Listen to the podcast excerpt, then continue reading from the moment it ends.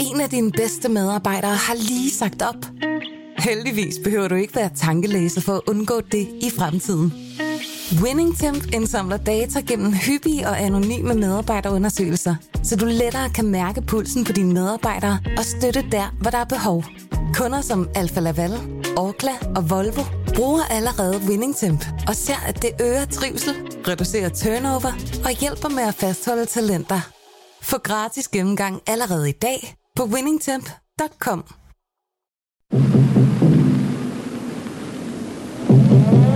Tyske tropper har i nat overskrevet den danske grænse og har gjort landgang forskellige steder.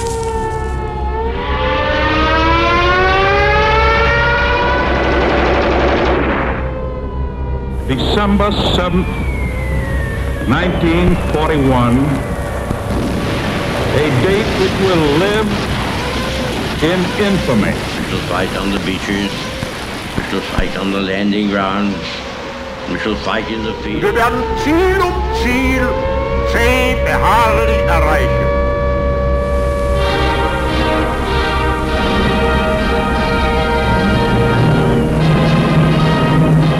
Velkommen til programmet Hitlers Æseløer, et program om bøger om den 2. verdenskrig. Mit navn er Jan Kålund.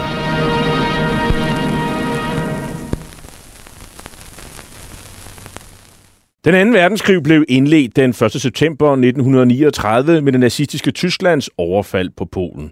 Der var tale om en racistisk erobringskrig, der kostede mellem 55 og 70 millioner mennesker livet, og hvor nazisterne systematisk myrdede jøder, romager, slaviske befolkningsgrupper, politiske modstandere og alle andre, der ikke passede ind i deres forestillinger om et ensartet folkefællesskab. Nazisterne de blev i årene efter krigen dømt ved krigsforbryderdomstolen i Nürnberg, og flere af deres organisationer, såsom nazistpartiet NSDAP, SS og Gestapo, ja, de blev stemplet som ulovlige forbryderorganisationer. I denne serie, som vi har valgt at kalde for Hitlers æsløer, præsenterer vi nogle af de mange bøger, som i disse år udkommer om den anden verdenskrig. I oktober 1943 hjalp mange danskere deres jødiske landsmænd til Sverige, og sædvanligvis bliver indsatsen beskrevet som risikofuld for øh, både øh, jøderne og deres landsmænd, men der findes også dem, der samtidig opfattede arbejdet som en slags sport, hvor det undervejs også ligefrem kunne være morsomt at lege kispus med tyskerne. Ja, man kunne blive ved i timevis. Der var store tragedier, der blev udspillet. Men eh, hur kände ni er själva? Jeg tror, jeg kan sige, at de fleste danskere tog det noget i retning af at lege røver og soldater. Og øh, synes, det var morsomt at narre tyskerne. Og det var morsomt at flytte rundt med eh, øh, disse jødiske landsmænd og, og bringe dem det ene og det andet sted, og til sidst få dem over til Sverige. Vi, vi tog det som en sport eller som en lek, kan man godt sige. Grunden til, at vi skal høre dette interviewklip fra Svensk Radio fra 1961, er, at vi i dette program skal tale om en skikkelse, der var en berømthed i sin samtid.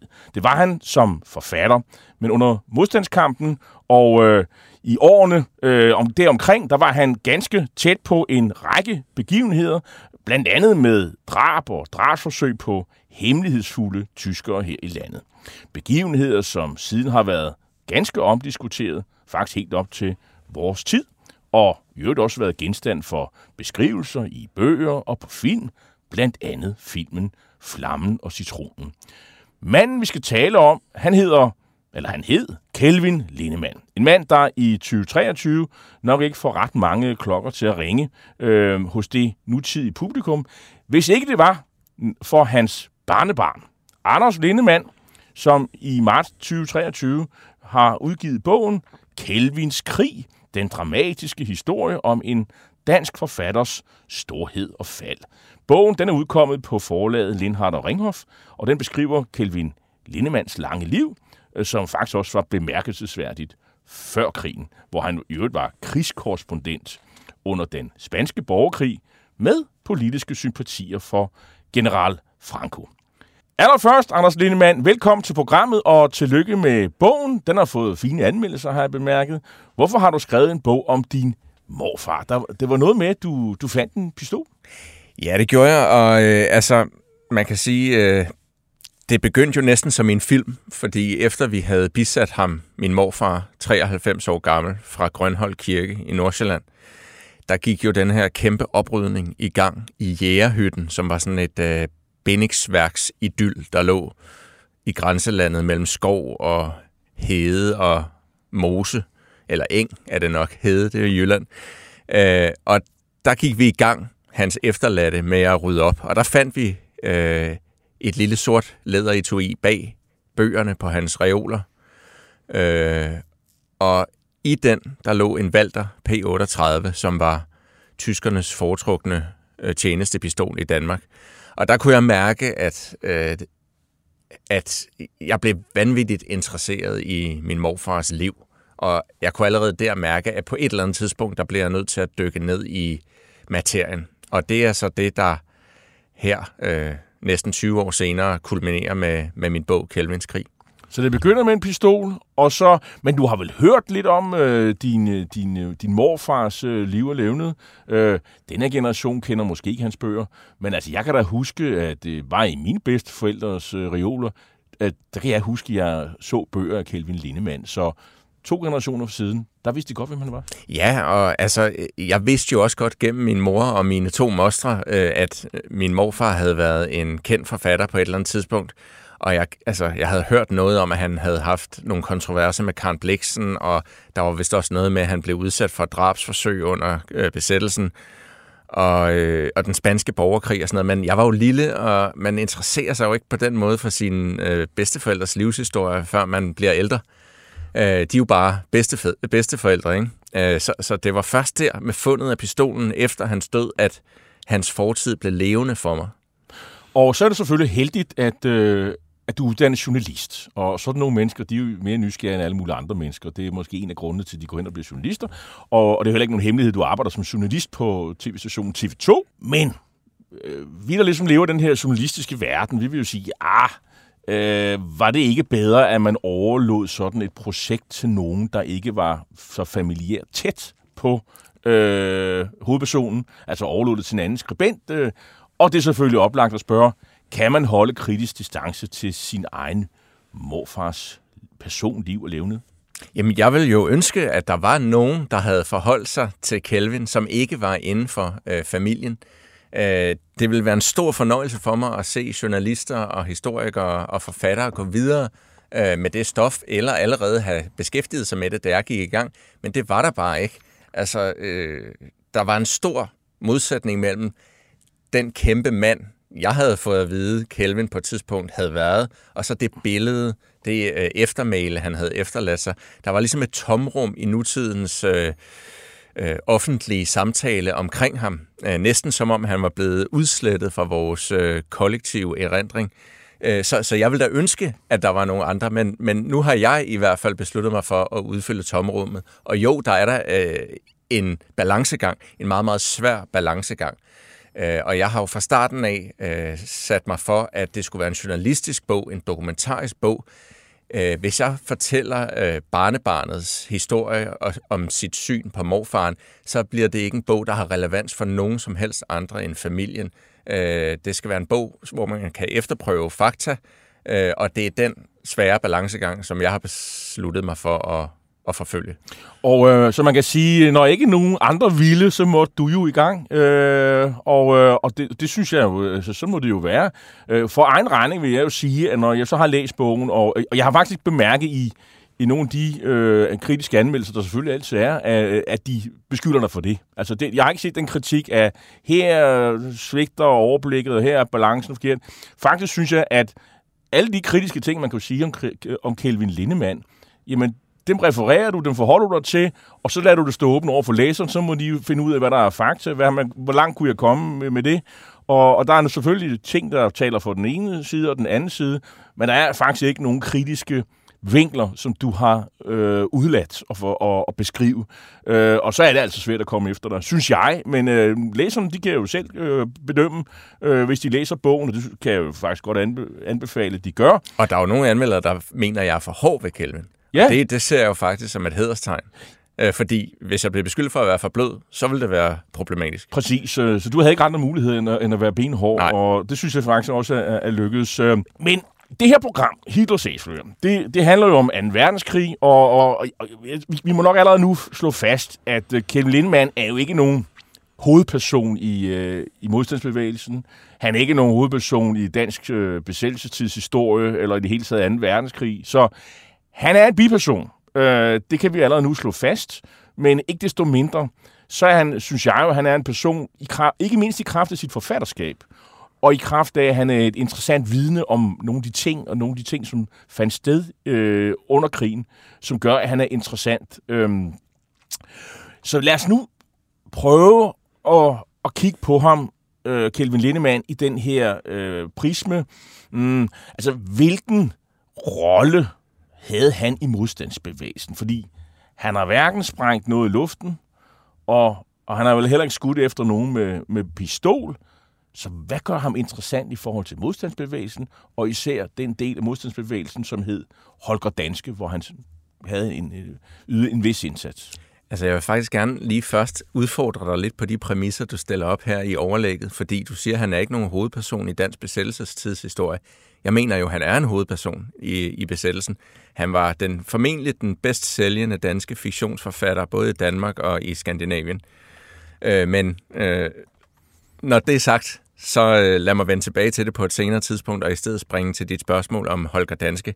Altså det, der jo er interessant ved at kigge på Kelvins rolle i Holger Danske, det er jo mere alt det, som ikke fremgår af historiebøgerne. Han er jo nævnt to gange, øh, og begge, to, begge gange i forbifarten i øh, Øh, standardværket om Holger Danske her fra, fra begyndelsen af nullerne.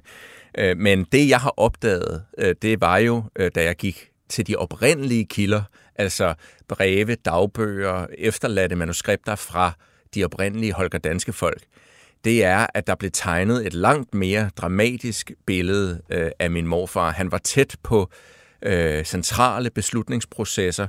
Han kendte formentlig Jens Lillelund, lederen af Holger Danske, allerede inden besættelsen. Han var stået i spidsen for visse aktioner, øh, som han havde en, en ledende øh, rolle i. Øh, og så blev han jo mistænkt af Gestapo for at være en af Holger Danskes øverste chefer. Det var også derfor, at han blev udsat for et øh, anholdelsesforsøg i en trappeopgang på Kongens Nytorv. Og så var han jo, øh, blev han jo rekrutteret af Jens Lillelund til at skrive en film om Holger Danske og modstandskampen.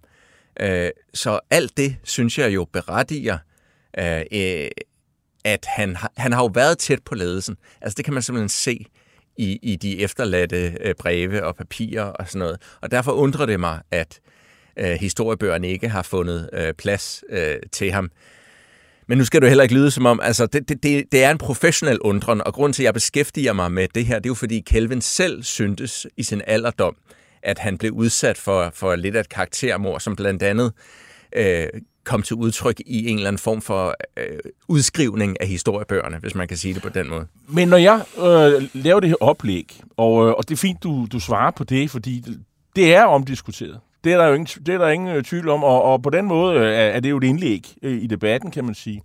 Og, men det er, jo, det er jo klart, at han har vel ikke formelt været en leder i Holger Danske eller i modstandsbevægelsen. Det nej, vel nej, altså han besad ingen formelle øh, lederposter, men han har helt klart øh, været tæt på beslutningsprocesserne, ikke desto mindre. Og det kommer vi til at dykke ned i, og så får du jo rig lejlighed til at, at påpege det, hvor du mener, han har spillet en, øh, en, en, en central rolle. Men lad os nu starte øh, fra begyndelsen, Anders Lindemann. Øh, hvem var Kelvin Lindemann? Altså, det er jo noget usædvanligt fornavn, øh, og det får mig til at tænke på fysiktimerne i gymnasiet. Kelvin, det er jo absolut et øh, nulpunkt. Øh, og der er jo lidt om det, fordi han, øh, han har en engelsk mor, så, øh, så det er vel formentlig derfra. Øh, hvor stammer han fra? Han stammer fra, øh, i hvert fald på mor, morens side, fra Cambridge i England. Øh, moren var datter af en videnskabsmand fra, øh, fra Cambridge, øh, og man skal forestille sig Cambridge på i 1800-tallet, der var det jo det her kraftcenter for viden, øh, Øh, alt kunne lade sig gøre inden for, videnskabs, øh, inden for videnskab den ene øh, teknologiske landvinding og opfindelse øh, overhalede den næste. Og der, øh, der var han altså rundet af det her konservative middelklasse øh, handelsmiljø i, i Cambridge, som havde en stor øh, videbegærlighed og opdagelsestrang. Kelvins øh, farfar havde været med på ekspeditionen, som udlagde det transatlantiske kabel, som var øh, en undersøgisk telegrafforbindelse mellem Europa og USA. Så der var ligesom den her eventyrlyst og den her opdagelsestrang på, på morens side. Øh, og moren mødte så en dansk købmand, der hed Åge, øh, og de giftede sig i 1907. Og øh, sådan kom Kelvin til verden, eller det var i hvert fald hans, hans ophav. Og der valgte de så at tage til Sibirien. Hvor han bliver født. Hvor han bliver født, ja. Og, øh, og dermed så er der jo sådan set en, øh, der er en britisk vinkel, der er en russisk vinkel, og så er der selvfølgelig også en dansk købmandsvinkel. Øh, og der, dermed skabes der vel også nogle relationer til det russiske øh, eksilmiljø i Danmark. Ja, altså man skal forestille sig, at Sibirien øh, før 1917, det var et slaraffenland. Det var øh, et russisk Klondike, øh, hvor man mente, at der kunne findes øh, ædelstene og grundstoffer og alle mulige værdifulde ting lå og ventede for enden af den nyåbnede trans-sibiriske jernbane. Du har beskrevet det som det vilde østen. Det var det, jamen, det var det vilde østen. Og, og det var jo også det her øh, vilde østen, det her eventyr, opdagelsestrangen, pionerånden, som fik Kelvins mor og far til at, at tage med den transsibiriske jernbane. Og det kunne jo måske være blevet et stort eventyr, også øh, for, for dansk immigrationshistorie. Men det bliver øh, kontrafaktisk historieskrivning, fordi øh, udenlandske handelsfolk blev jo drevet på flugt i 1917 sammen med store dele af det, den russiske øh, middelklasse og overklasse, da kommunisterne kom til magten. Og det traume, det blev et traume i familien Lindemann, den russiske revolution, og det gjorde, at han under sin opvækst, Kelvin, øh, kom tæt på mange af de her øh, ruslands danskere, de fordrevne danskere, der var kommet til Danmark efter revolutionen, og som så med frygt på kommunismen. Og det vil sige, her blev et, øh, et livslang antikommunisme vel grundlagt? Her blev en fuldstændig antikommunisme, og antikommunismen er jo central, hvis man vil forstå, øh, hvad der driver Kelvin. Fordi at øh, den russiske revolution bliver ligesom den her igangsættende hændelse, øh, som øh, gør, at Kelvin ustandsligt øh, føler, at verden er et øh, farligt og et uforudsigeligt sted, øh, som kan blive slået ud af kurs hvert øjeblik, det skal være. Og det gør, at han øh, på en og samme tid er bange for de her øh, store, store omvæltninger, politiske omvæltninger, der bliver udløst af den russiske revolution, Første Verdenskrig, den spanske borgerkrig, og det er ligesom om, at tingene, den etablerede orden falder som dominobrikker efter den russiske revolution. Verden gik at lave, som de gamle sagde. Det kan man sige, ja. Med, efter 1914. Det var, ja. det, det var den gamle verden, og så skete der en hel masse ting. Øhm, nu er det jo sådan, at øh, de kommer hjem til Danmark. Hans far er meget syg, øh, og familiens øh, formue, hvad de har, det er der ikke så meget af tilbage. De må hjælpes. Øh, der er en, en onkel, der har klaret sig noget bedre. Han holder sådan set skuden åben vand.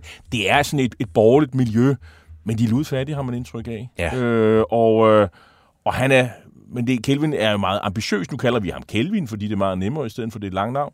Øh, han er meget ambitiøs på sin egen vej. Han vil noget med sit liv. Ja, men man kan sige, at det her med farens død og den russiske revolution, det bliver sådan et traume, som, som han bruger aktivt til at arbejde sig ud af elendigheden. Det er benzin simpelthen. Det er benzin, altså det bliver den benzin, han, han bruger til at søge øh, tilflugt fra sin egen barndoms ulykke og ind i en alternativ øh, virkelighed, hvor at han kan få succes, han kan få penge, han kan få damer, øh, berømmelse, Øh, alle de her ting øh, ser han som en mulighed for at arbejde sig ud af tragedien. Øh, og samtidig digter han sig, han digter sig til en, en storslået fremtid, men han digter sig også til en storslået fortid. Han forestiller sig, at familien ligesom var lykkelige og storslået i Sibirien, og kommunismen bliver tværtimod den kraft, som satte en stopper for alt det. Og der er jo selvfølgelig noget om det, men det er jo samtidig en fiktion, som gør det nemmere at acceptere, hvorfor at familien er blevet så ludfattig. Og en ting mere, hvis jeg må have lov til at tilføje det, det er jo, at moren var jo ekstremt viktoriansk, mm-hmm. hans engelske mor. Så det galt om at keep up appearances, selvom pengene var brugt og forsvundet ned i et sort hul af sygdom, så skulle der jo stadigvæk øh, pæne due på, der skulle være skræddersyet tøj, Øh, man skulle øh, fremstå som medlemmer af den herskende klasse. Og øh, det jo, kan man jo grine lidt af, at hvorfor, hvorfor gør det? Altså, øh, øh, lad dog være med at bruge, når, altså, når du i forvejen bruger kræfter på at brødføde familien, så lad dog være med at bruge yderligere kræfter på det her skuespil. Men det bliver også en redningsplanke, fordi kæld, altså, det bliver en måde at holde sammen på det, der er essentielt. Man holder sammen på forestillingen om, hvem man er. Man bærer over indtil der er bedre tider. Øh, og, og det bliver, det bliver også en, en måde, Kelvin ligesom får en, en, en selvbevidsthed og et selvværd. Hans selvværd bliver opretholdt, fordi moren driver det her regime, hvor man skal bevare facaden udadtil. Og han, han øh, beskriver også senere i livet sin opdragelse som forkvaklet. Hvad, hvad tror du, han mente med det? Jamen, det han, kunne, han havde jo intelligens nok til at kunne se, at det her keeping up appearances, det er jo lidt forkvaklet, at du skal gå rundt med stiff upper lip på Frederiksberg Allé, selvom der ikke er penge til aftensmaden. Altså man snopper op af, selvom man er lidt ikke har, har, ja. har til dagen og vejen. Ja, og så fik han jo tæsk af moren, altså med spanskrøret. Øh, Hvilket hvis... jo ikke var usædvanligt. Nej, det var ikke usædvanligt, men det er mit indtryk, at han fik rigtig mange Han tæsk. fik rigtig mange tæsk, ja. Hmm. Han bliver i hvert fald øh, tidligt forfatter. Øh, han øh, har noget uddannelse. Han øh, dropper ud i gymnasiet, men får en handelsuddannelse på Niels Brock. Okay. Og, øh, og så, men han, han har allerede en idé om, hvad, hvad han vil, altså, eller hvad? Eller Jamen, det har han. Altså, han har forestillet sig knivskarpt, øh, hvad han gerne vil. Han vil være en stor forfatter. Og hans øh, anden bog hedder også Vi skal nok blive berømte, og blev også opfattet dengang som et spejlbillede af hans egne ambitioner. Han kommer ind i øh, familien Rode, som tager familien Rode, øh, Ebbe Rodes mor og far, øh, digterparet øh, øh, Edith og Helge Rode, de tager ligesom Kelvin ind i deres hjem. Og, og, og altså, vi skal sige, det her, det er jo virkelig øh, kremen af kremen i, inden for sådan, litteraturen og, og, og kunstlivet. Helge Rode, han digter nationalsang, nogle af nationalsangene har han vist digtet, og, og moren er en stor forfatter. Og Ebbe Rode, som nogen, øh, hvor måske ældre lytter kan huske, blev en, en, en, en ret fremtrædende skuespiller, og han døde jo i meget høj alder og så videre.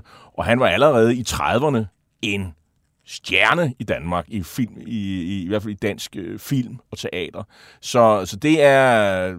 Altså, det må have været meget spændende at, at, at komme der på... Var det i Pile Allé, de, de havde en lejlighed? Det var i hvert fald lige det område. Ja, omkring det var lige der Allégade.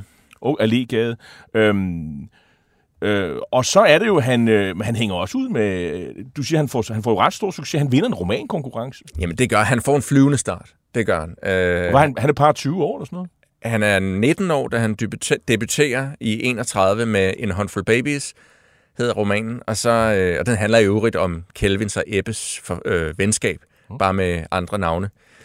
Og øh, i 1933 vinder han H.C. Andersen-medaljen, som er som gives hvert år til en grim ælling i den litterære andedam, som en opfordring til at folde vingerne ud og blive en svane.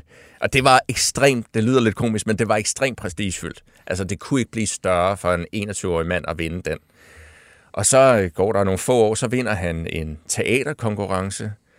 Uh, han får det ene legat efter det andet. Altså, han bliver lidt denne her datidens svar på en blanding mellem uh, en en mediedarling, en reality-stjerne, en litterær personlighed. Altså, han, han kan næsten det hele, og det er der jo også mange i aviserne, der kommenterer. Og, og de bemærker jo også, at, at han og Ebbe er ligesom jazztidens, øh, 30, eller 30'ernes i hvert fald, øh, nye kunstneriske makkerpar. Altså, man, er, man kan ikke komme udenom dem. Så det vil sige, allerede her er han sådan på vej ud af den der fattigdom, som han jo husker. Han husker den resten af livet. Altså det her med, jeg tror han beskriver det sådan med, at han står og kigger, han, han står i sit uh, lasede tøj, og så maser han næsen flad mod ruden og kigger ind på alle dem, der har penge, der står og spiser på en fin restaurant. Mens han selv står med, med, med shoppet, øh, hvad hedder, sjaskede soler, ikke? mens det regner og har 20 og, øre på lommen. Og det er jo det, der er ligesom er billedet på, altså det, vi er under depressionen på det her tidspunkt. Der er der rigtig mange danskere øh, uden arbejde, der står i den her øh, forfærdelige situation. Så han husker fattigdommen. Øh, glemmer den aldrig? Han glemmer det aldrig, og øh, det er bare essentielt for at forstå, hvad der er, der driver øh, Kelvin, fordi det er jo også, på en måde er det jo, øh, det er jo traume, som gør, at han bliver radikaliseret. Altså... Øh, som så mange andre. Som så mange andre. Øh, og, han, og det, dermed forstår man jo også, hvorfor dels at han hungrer efter anerkendelse og succes, i, i succesen, der håber han jo at kunne få den anerkendelse, som han aldrig har fået, og kærlighed, som han aldrig har fået i barndommen. Men, men der er også den her politiske radikalisering, at han bliver modtagelig over for ekstreme løsninger. Og det kommer vi til. Øh, han, øh, han hænger også ud med, med en af tidens store forfattere, som Knud Sønderby, som sikkert nogen har læst i, i gymnasiet. Og øh, vi skal lige høre her et, øh, et lydspor fra Knud Sønderbys måske berømteste roman, øh, midt i en jazztid. Jeg tror, man læser den stadigvæk i gymnasiet. Øh, og der, kan vi, der er altså to unge mennesker, der efter har drukket champagne, danser og samtaler med hinanden om, om livet. Midt i en jazztid er historien om en fyr, der ikke rigtig ved, hvad han i grunden venter sig af livet. Eller af sig selv. Der er jo andre unge piger, mener jeg bare, som også er smukke. Som måske også gerne vil gå i dyre kjoler og drikke champagne på soveløse steder. Der er de piger, der vil gøre lige så god fyldest på de steder. De kommer der bare aldrig. Sådan set er det noget tjuskeri, ikke? Hvorfor siger du det? Hvorfor siger jeg det? Ja, og det er Finn Storgård, vi kan høre her. Et lille klip fra, fra filmens trailer, og den er som sagt fra øh, 1969, den her øh, filmatisering. Og den handler sådan, det er ligesom øh, middelklasseungdommens problemer med at finde mening med, med tilværelsen øh, her i, øh, i midten af, af 1930'erne. Og øh, det var jo også temaet for, for Kelvin, øh, Kelvin Lindemans øh, ungdomsromaner. Absolut det han forsøgte, Kelvin, det var jo at blive jazztidens første mand inden for den litterære ungdom. Og man må sige, at han tabte den kamp øh, til Knud Sønderby, som, øh, som vandt den. Men øh, Kelvin og Knud blev ligesom hele tiden holdt op mod hinanden i 30'erne og sammenlignet med hinanden, hvor Knud var, hvad skal man sige, den ubestrideligt talentfulde men også det sikre, øh, det sikre valg. Kelvin var mere upoleret, mere kontroversiel, men på den måde supplerede de mig også meget godt hinanden som, som hinandens modsætninger. Men det galt ligesom om at beskrive tidsånden øh, og definere den. Og der var jo forskellige bud på, hvad er egentlig essensen af det at være ung i 30'erne. Og der havde Kelvin en anden forestilling om, hvad det vil sige at være ond, øh, ung. Undskyld. Øh, Knud, han var, jo, øh, han var jo nok det, man i dag vil kalde kulturradikal øh, blidt venstreorienteret. Kelvin var mere konservativ. Altså han så øh, tidens opblødning i seksualmoralen og øh, det, at man festede og gik i byen. Og det gjorde han jo også selv, Kelvin, så det var også en kritik af sig selv. Men det så han øh, lidt som et problem. Han så det som et forvarsel om, at der simpelthen ikke var sammenhængskraft nok i ungdommen til, at den øh, kunne gøre sig gældende. At øh, det kan godt være, det var sjovt i dag at feste til den lyse morgen, øh, hvilket man jo gjorde i, i 30'erne. Øh, også i 30'erne. Også i 30'erne, ja. Øh, I hvert fald middelklassen og overklassen. Arbejderklassen, øh, de var ramt af depression på det tidspunkt. Men, øh, men der var, øh, kan man læse Kelvins romaner fra 30'erne som en slags konservativ kulturkritik af, øh, af jazztiden og, og den, den, det friere forhold. Men ikke mere politisk end det? Nej, ikke mere. Altså, der var ikke, det var ikke partipolitisk øh, på nogen måde. Øh, men, men der var et, et verdenssyn i det. Hans øh, berømmelse knytter sig også til, at han var enten ophavsmand eller medophavsmand til den berømte satiriske spalte i politikken ATS at tænke sig, der fortsat er en institution i dansk presse. Og øh, ja, hvad er op og ned i den sag, Anders Lindemann? Øh, han hævder jo selv, at det var ham, der fandt på. Ja, det gør han. Og han mener jo, at øh, politikens egen historieskrivning har øh, lidt stjålet øh, laverbærene fra ham. Det, som ingen, tror jeg, vil anfægte, det er, at Kelvin øh, havde været i England på en rejse, og der var han blevet fascineret af en daglig satirespalte i Daily Express. Og der tog han ideen med til Ebbe Rode, sin barndomskammerat, og der sad han hjemme i Rode familiens stue og lavede de første udkast. Og tilfældet ville, at Ebbe Rodes onkel, øh, Ove Rode, var ansvarshavende chefredaktør på politikken. Og der sørgede familien Rode ligesom for at øh, introducere Kelvin på øh, chefredaktionsgangene inde på Rådhuspladsen, og øh, politikken antog så Kelvin som fast satire-spalte kronikør. Men efter allerede første spalte, der blev man enige om, at Kelvin, som jo var 20 år, tror jeg, han kunne øh, ikke magte den her opgave alene. Øh, enten var han ikke sjov nok, eller også var han ikke produktiv nok. Så der måtte flere kræfter i spil, og så kom Hakon Steffensen, som var 11 år ældre, tror jeg, ind og, og ligesom blev spaltens første faste redaktør. Hvor står øh, Kelvin Lindemann på det her tidspunkt politisk? Du kalder ham konservativ og revolutionær. Hvad, altså, hvad er hans øh, samfundssyn? Har han et øh, på det her tidspunkt formuleret sådan et, øh, et borgerligt ideal samfund? Vi ved, at han øh, senere hen øh, fatter sympati for, for dansk samling, som jo er et parti, som man senere hen kritiserer for ikke at være øh, Øh, på, stå på parlamentarismens grund. Vi ved, at han er antikommunist. Hvordan vil du beskrive hans øh, politiske sympati og holdninger på det tidspunkt? Jamen, han er jo meget søgende stadigvæk. Altså, man, man kan iagtage hans politiske dannelse øh, gennem hans romaner. Man kan se, hvordan han langsomt bevæger sig hen imod et ståsted i løbet af 30'erne. Og ja, jeg kalder ham konservativ og revolutionær, og det kan jo lyde som en modsætning. Altså enten er man revolutionær, man vil omstyre det, det etablerede, eller også vil man bevare det. Fascisterne ville faktisk godt passe ind i den beskrivelse. Ja. Konservativ ja. og revolutionær. Præcis. Øh, og øh, Kelvin kommer jo i kontakt med Arne Sørensen, som er leder af det her parti Dansk Samling, og Arne har øh, overværet et af Kelvins teaterstykker, og opfordrer Kelvin til at gå dybere ind i de problematikker, Kelvin skildrer for moderne ungdom på det tidspunkt. Og den kontakt øh, fører til en lang række møder, og Kelvin bliver aldrig medlem af den samling, men han tilslutter sig reelt øh, gruppen omkring Arne Sørensen og bliver en del af den her bevægelse. Han kommer jo til, til, til Leningrad, altså det der i dag hedder øh, St. Petersborg, også før revolutionen hed, øh, hed eller før Første Verdenskrig hed øh, St. Petersborg. Og, øh, og så der er han jo allerede i gang med at være krigskorrespondent, øh, eller korrespondent i hvert fald. Øh, nu er der, der er jo fred på det her tidspunkt i, øh, i, i Leningrad, men der er han, hans politiske sympatier, de, de skinner i hvert fald igennem nogle af de der reportager, han, han kommer med. Ja, og, og det man jo kan sige helt overordnet om det at rejse i 30'erne som forfatter og journalist, det var jo, at øh, Øh, Europa var jo et tasselbord af dramatisk stof for kunstnere og intellektuelle. Man kunne skabe sig hele øh, karriere på at gøre det. Øh, og det gjorde Hemingway jo, og det gjorde Kelvin også, og det var der en lang række journalister, der gjorde. Så der var også en del prestige i det. Det tror jeg ikke, man skal underkende, når det gælder øh, Kelvin, at han så det som et middel til at, ligesom at blive den her litterære eventyr. Men der var bestemt også et øh, politisk øh, Øh, motiv øh, ved det. Han var jo antikommunist, og det havde han stort set været siden den russiske revolution. Og han kommer til Leningrad i 1930, og der er det sovjetiske samfund jo stadigvæk i sin vorden, og det han ser derover, det er jo et gigantisk slumkvarter med en udslidt befolkning.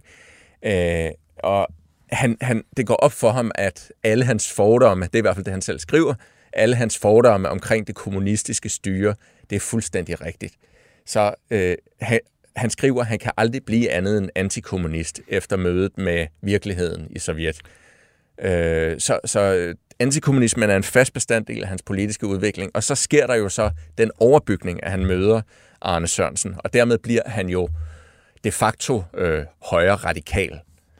Og, øh, og det er der jo også andre, der får øje på, fordi på et tidspunkt, så bliver han jo faktisk inviteret til Tyskland, øh, altså Nazi-Tyskland er det på det her tidspunkt, og hvor han jo, øh, og det takker han faktisk ja til, og det er jo et, øh, du kalder det et badeophold, øh, eller hotel på, jeg tror det var et badehotel øh, i, i Nordtyskland, han bliver inviteret til, og, og der møder han jo også nogle øh, nordiske nazister og, og, og, og nazisympatisører. Hvorfor tror du, han sagde ja tak til det, og hvad var hele formålet med det? Jamen altså, jeg tror jo, at øh, det var jo sådan et, det var et digterhjem, og det var jo et dansk, digterhjem. det var Dansk Forfatterforening, som havde lavet en aftale med øh, det nazistiske styre om udveksling af nordiske og tyske forfattere. Der kunne de mødes og blive forplaret og bade og øh, få gratis mad og drikke i, i Nordtyskland. Og der var mange danske forfattere, som fandt den her aftale forkastelig. Man mente, at forfatterforeningen bukkede og skrabede for, fra Nazi-Tyskland, og at et ophold i digterhjemmet de facto kunne være en støtteerklæring til øh, det nye øh, styre. Men Kelvin øh, tager altså derned som en af få, meget få danske forfattere, vælger han ikke at øh, boykotte digterhjemmet. Men det, der er virkelig interessant, det er jo, at man kan se øh, via de breve og rapporter, der er bevaret dernede, at Kelvin jo giver øh, tyskerne kamp til stregen. Han, øh, han ser ligesom øh, digterhjemmet som en mulighed for at markere danske standpunkter over for de øh, tyske, og, og der udvikler sig blandt andet til et skænderi om, øh, den dansk-tyske grænse er placeret det rigtige sted og sådan noget. Så det vil sige, at han træder faktisk i karakter som dansk nationalist? Ja, det gør øh... han, og det, og det flugter jo faktisk meget godt med hans standpunkt i dansk samling. Jeg kan også se, at han kommunikerer hæftigt med Arne Sørensen via breve fra det der øh, ophold, hvor Arne Sørensen skriver, du skal bare give de her tyskere kamp til stregen, de skal ikke tro, at de, øh, de kan noget som helst. Øh, og det, det synes jeg bare er interessant. En af dine bedste medarbejdere har lige sagt op. Heldigvis behøver du ikke være tankelæser for at undgå det i fremtiden. WinningTemp indsamler data gennem hyppige og anonyme medarbejderundersøgelser, så du lettere kan mærke pulsen på dine medarbejdere og støtte der, hvor der er behov. Kunder som Alfa Laval, Orkla og Volvo bruger allerede WinningTemp og ser, at det øger trivsel, reducerer turnover og hjælper med at fastholde talenter. Få gratis gennemgang allerede i dag på winningtemp.com. Og øh, så her kan man sige, det var måske en fejl øh, i nogens øjne at tage dig ned, men han øh, lader sig i hvert fald ikke overbevise af propagandaen dernede og lader sig øh, omfavne. Men, men øh, eller lader sig det sådan, øh, øh, lader sig, lader sig overbevise ja. af, af den tyske nazisme. Men han, øh, han møder nogle mennesker, ja. som øh, inspirerer ham til at tage til øh, Spanien, hvor han er krigskorrespondent for politikken. Øh, ja. Og, øh, og, og det er så ikke fra republikanernes side, altså øh, den regering, der sidder, som jo som er blevet angrebet af den her samling af monarkister og nationalister og under ledelse af Franco. Det er ikke det, han tager hen. Nej, eller det vil sige med Madrid eller Barcelona. Han tager hen og øh, ser tingene fra Frankos side. Ja. Var, det, var det usædvanligt, eller var det bevidst valg, eller hvad, hvordan vil du beskrive det? Jamen både og, og det jeg tror, der er meget, meget vigtigt at forstå omkring det her politiske sværmeri for højre radikalismen, som jo kan virke som en, en forvirrende blanding af politisk ideologi, det er, at Kelvin og Arne Sørensen fra Dansk Samling, de troede grundlæggende ikke på, at Danmark og det liberale demokrati ville overleve mellemkrigstiden. De troede, at splittelsen i det danske folk og parlamentarismen var for svag i længden, at den enten ville blive omstyrtet af kommunisme eller fascisme. Øh, og det havde de vel lidt at, at, at hænge hatten på, fordi hvis man kiggede rundt ja. på Europa, så forsvandt øh, demokratierne, for, for eksempel de baltiske lande, de østeuropæiske lande, ja. der forsvandt demokratierne en for en. Det gjorde de nemlig.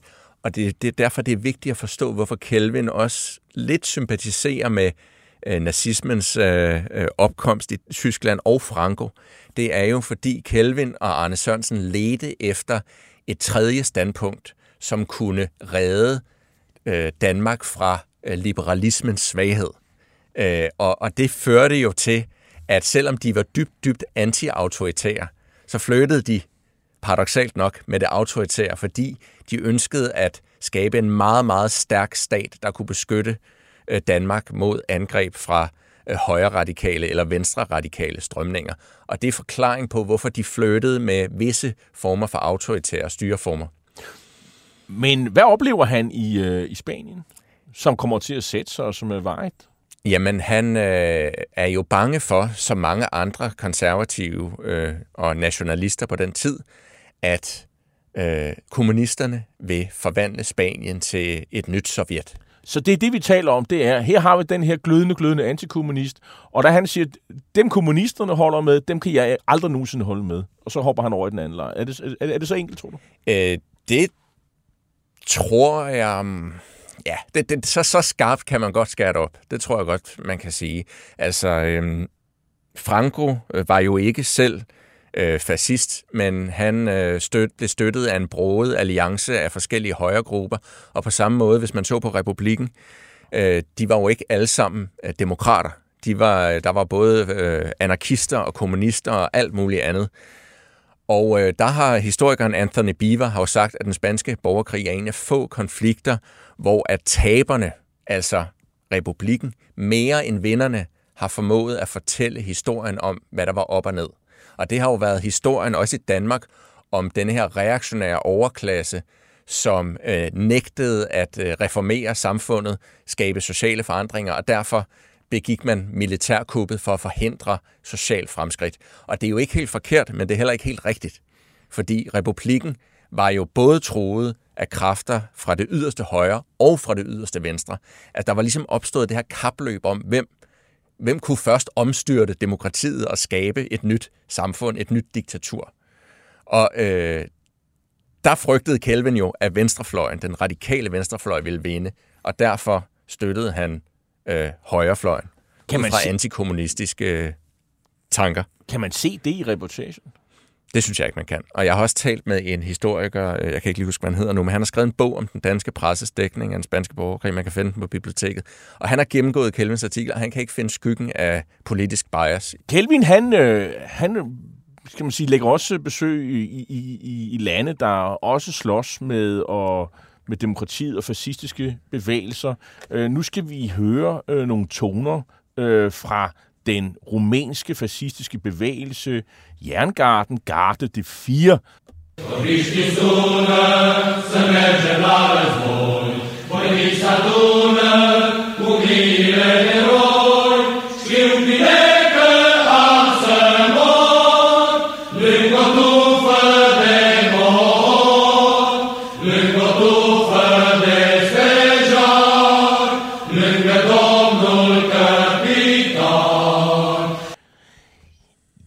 sangen den øh, er på rumænsk, og, og, og den hylder øh, grundlæggeren af den rumænske fascistiske bevægelse, altså Jerngarden, og, og manden han hed Cornelio Codriano, og han blev øh, skudt af den rumænske regeringsstyrker i 1938. Og det er faktisk lige her omkring, øh, at Kelvin øh, Lindemann, han øh, faktisk tager til Transylvanien, som vi jo kender fra, fra Dracula, som den her øh, del af, af Rumænien, hvor der faktisk bor en hel del ungar øh, også. Øh. Så, så hvad, hvad skal han i, i, øh, i Transylvanien, i Rumænien i 1938, øh, Anders Lindemann? Jamen, det er simpelthen et af de underligste kapitler i Kelvins øh, livshistorie, og også et af dem, der har været mest fascinerende at researche, fordi øh, Kelvin har jo aldrig fortalt om den her rejse øh, til familie eller venner. Så det er udelukkende øh, ved hjælp af nogle breve, som en norsk nazist har, har bevaret, at jeg kan følge rejsen. Men han rejser der ned officielt for at skrive øh, artikler til den danske dagspresse om Jerngardens øh, konflikter med øh, styret i Rumænien. Men i breve øh, fortæller han, at han også har et øh, andet formål dernede, og det er at øh, hjælpe med at befri øh, et medlem af Jerngarden fra øh, et fængsel, hvor han ellers øh, risikerer at lide den sikre død. Og øh, det lyder jo ekstremt dramatisk, øh, så, så det tænker jeg, altså det her, det, det bliver jeg jo nødt til at, at undersøge. Altså hvorfor, hvorfor er han venner med en fascistisk, øh, okult bevægelse, en kristen terrorgruppe? Antisemitisk. Antisemitisk som rider gennem Transylvanien, iført sådan nogle farvestrålende, broderede kapper, hvor de har sådan kutter over hovedet, og bønder går efter dem med fakler og nynner nationalsangene og sådan noget. Øh, det, det, var, øh, det, øh, det var sådan nogle underlige historier, der gik om Jerngarden, og det, jeg kunne slet ikke få det til at passe ind i, i Kelvins øhm, ja, tankegang. i, i hans tankegang og hans liv. Altså, det var så fremmed. Men der var noget med, at der var en dame indblandet? Eller? Ja, altså det viser sig, øh, i hvert fald ifølge de breve, altså jeg aner ikke, om den her historie er sand. Det kan være, at historien er opdigtet øh, af spænding, af eventyr. Men jeg kan i hvert fald læse i nogle breve, som en nordmand skriver, at Kelvin mener det her alvorligt. En af Kelvins veninder, en dansk kvinde, øh, har spurgt, om han ikke vil hjælpe hende med at befri hendes kæreste. Kæresten er rumæner, øh, og øh, er blevet indsat i et fængsel, og han, han risikerer at blive øh, øh, dræbt, og derfor har hun bedt om Kelvins øh, hjælp. Og det skal siges her, at Kelvin kendte Fyrst Sturza, den rumænske ambassadør i 1938 i Danmark. Han var i al hemmelighed medlem af Jerngarden, og han var en af de højeste rådgivere for selveste Cornelio Codriano, som var lederen af bevægelsen. Og der var også andre øh, national, danske nationalister, som kendte øh, Fyrst Sturza. Så der var ligesom det her antikommunistiske, øh, nationalistiske, semifascistiske miljø omkring den rumænske ambassadør i, øh, i Danmark. Han kom også i øh, det russiske eksilmiljø, så der er nogle kredse her fra den russiske revolution, der går igen. Så det kan, det pointen med at sige alt det her, det er, at det kan godt passe, at Kelvin rent faktisk har haft venner i Jerngarden, fordi øh, han kendte den rumænske ambassadør. Men det tegner igen det her billede om at en, en sværmen forbindelse til ja.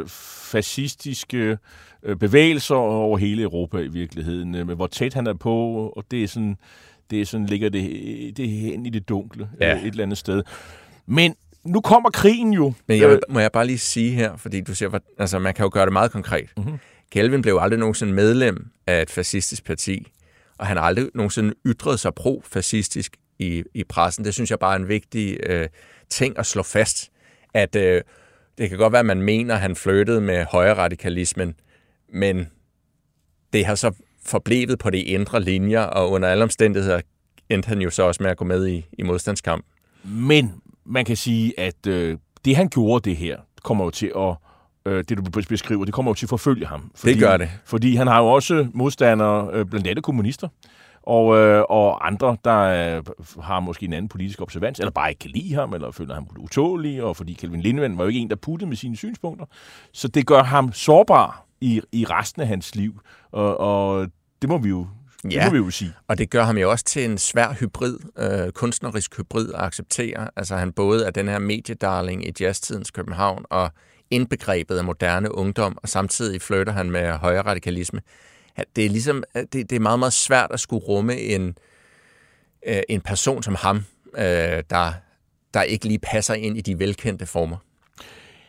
Krigen kommer jo, og øh, på det her tidspunkt, øh, det er jo, så er Kelvin jo ikke en af dem, som, som så vidt ved, det synes jeg ikke fremgår af bogen i hvert fald, at han går ind i modstandsbevægelsen med det samme. Det var der heller ikke, heller ikke ret mange andre, der gjorde.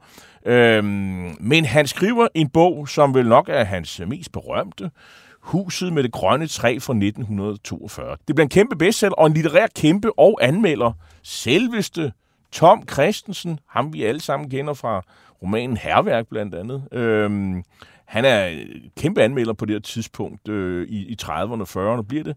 Øh, altså en, en, en litterær øh, person, som, som øh, når han siger, at tingene er okay, så er det virkelig okay. Og han, han er begejstret simpelthen. Han er en kæmpe fan. Han er en kæmpe fan, og... Øh, men altså, du må undskylde mig, Anders Lindmann. Øh, jeg er født i 1969. Øh, den bog har jeg aldrig, øh, jeg har aldrig læst den i gymnasiet, jeg har aldrig set den. Jeg har set den på reolerne øh, nu, når jeg tænker efter, men det er ikke, det er ikke en bog, man læser mere. Øh, så hvordan, hvad handler bogen om, og hvorfor blev den øh, så populær på det her tidspunkt? Jamen, den øh, kan læses på to niveauer, og det er faktisk det, der er hemmeligheden bag dens succes. Øh, det ene niveau, det er øh, det meget konkrete niveau, altså den handler om en dansk købmandsfamilie i 1700-tallets København, som beslutter sig for at øh, drage ud i de danske kolonier i troberne for at øh, reformere den danske koloniindsats. Og øh, det var jo på papiret en fortælling, som danskerne måske kunne trænge til, altså store danske bedrifter, varme lande. Øh, det er jo måske det, man også lidt nedladende kunne kalde øh, et bestseller øh, potentiale, hvis det er fortalt godt. Men det Kelvin gør, det er, at han skriver den her historie, men samtidig er der også et dybere niveau i den. Og det han gør ved hjælp af sproglig symbolik og skrive lidt mellem linjerne, det er, at han ligesom gør op med hele den danske øh, politiske, øh, altså udenrigs, den danske udenrigspolitik i årene op til 2. verdenskrig, den som Kelvin mener har ført til den ydmygende besættelse af landet, den gør han op med mellem linjerne. Og det forstår anmelderne. Det kan man læse. Når man læser anmelderne, kan man se, at de fanger pointen. Men de kan jo ikke skrive det direkte, fordi så risikerer de at komme i konflikt med censuren. Aha. Så det Kelvin formår, det er ligesom at fortælle den her historie i to niveauer. Og det gør jo, at den bliver solgt i 100.000 eksemplarer alene i Danmark, tror jeg, og ja, bliver formentlig den bedst sælgende danske roman i under krigen. Og det er faktisk det, der skal man sige, gør ham til... Det er hans claim to fame. Han, super, han bliver superstjerne, og kommer til at tjene en hel masse penge. Ja. Som han jo så også fortæller, øh, blandt andet i nogle af de interview efterfølgende, det, han, der var ikke noget at bruge pengene på. Altså man kunne forvente sit jakkesæt og få det syet om. Det var, når det gik højt, der var, der var simpelthen intet, man kunne bruge pengene på, andet at sætte dem i banken. Og han, og han ender med at lave nogle legale... Eller modstandsarbejde. Eller modstandsarbejde. Øh, det er nemlig også... Men han, han, han bliver jo ret velhævende, gør han ikke? Jo, det gør han. Altså han bliver mange millionær, tror jeg, i, i nutidsstandarder, ikke?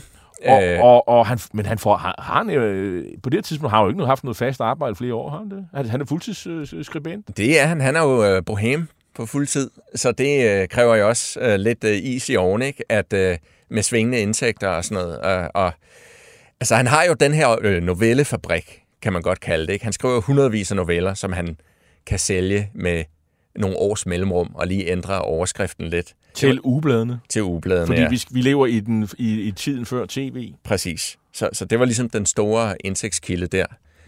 Øh, men denne her roman stadfæster ham ligesom som en rigtig romanforfatter. Han er, har definitivt trukket sig ud af 30'ernes øh, ry som en ungdomsforfatter, og er nu en rigtig romanforfatter. Og det er en roman, der ligesom øh, sparker Danmark og danskerne bag i og siger, at der var en gang, hvor vi virkelig kunne noget. Øh, og, og nu kan I se, hvor, hvor vi er endt henne, og det er fordi, der er nogle politikere, der ikke har, øh, der har ført os herhen. Og, så det er sådan... Øh, er det sådan, han galvaniserer dansk nationalisme, sådan, øh, sådan dansk øh, stolthed over at være dansk. Kan man sige det på den måde? Det kan man, altså, det er fuldstændig det, han gør. Og, og det har man jo brug for at høre på et tidspunkt, hvor tyskerne står i landet. Kan man sige. Ja, og Kai Munk skriver jo også til ham, at, at nu er der endelig skrevet en roman igen, skriver han til Kelvin i et brev. Altså han følte jo ligesom, at der blev sagt noget her mellem linjerne, som trængte til at blive sagt. Øh, og det handlede om, at danskerne vidst var de sure på besættelsesmagten, men de var også sure på de danske politikere og hele det system, som de mente havde svigtet danskerne op til krigen. Det er også her på det her tidspunkt, at han øh, bliver gift med øh, Elena, halvt russer, ja. som jo så går hen og bliver din... Øh, mormor. Din mormor jo. Og, øh, og, og, og, og hvem er hun? Altså, øh, hun får så i hvert fald nogle berømte elskere ud over Kelvin Lindemann. Øh, det kommer vi til, men hvem er hun? Jamen, hun er øh, datter af en dansk købmand, øh, Morten Martens, som var, havde været kollega med Kelvins forældre i Sibirien.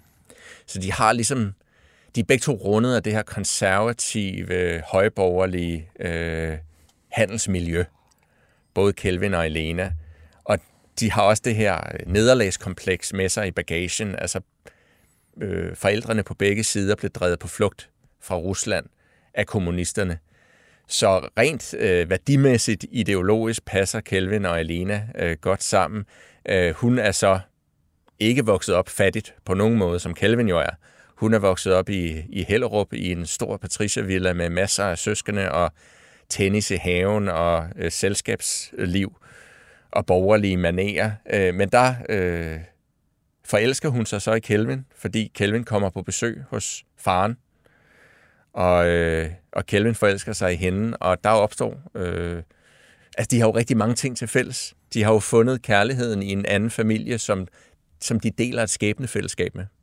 Men øh, det kan godt være, at hun kommer fra et konservativt, øh, højborgerligt miljø og sådan noget, men det, det kan man ikke sådan altid se, fordi det forekommer at være sådan et lidt kaotisk ægteskab øh, på det her tidspunkt. Som jeg nævnte, nogle berømte elskere. Jeg vil sige, øh, da jeg læste det, så var jeg tænkt, altså Kelvin, han har virkelig haft det hårdt, fordi han er op mod barndomsvennen Ebbe Rode, som notorisk er kendt som kvindebedår, og som måske kun overgået af Måns Witt, øh, som øh, folk stadig husker som visesanger, og han døde meget tidligt, men han var i sin tid en, han var nok den største skuespiller. Jeg tror, han var endnu større end Ebbe Rode, faktisk, i, i 40'erne og 50'erne. De to største kvindebedår i tiden render med hans kone, øh, og det kommer til et opgør. Ja, men det gør det, og altså Kelvin er jo øh, en del i Sverige under krigen, fordi han begynder så småt at deltage i noget illegalt arbejde. Og der øh, hjælper Ebbe Rode, Elena, Kelvins øh, hustru, øh, i, de tids, i de perioder, hvor Kelvin er væk. Og Kelvin begynder at fatte mistanke til, at der foregår mere, at det ikke bare er barndomsvennen, der har almindelig kammeratlig omsorg for hustruen til en af hans venner. Der må være mere på spil.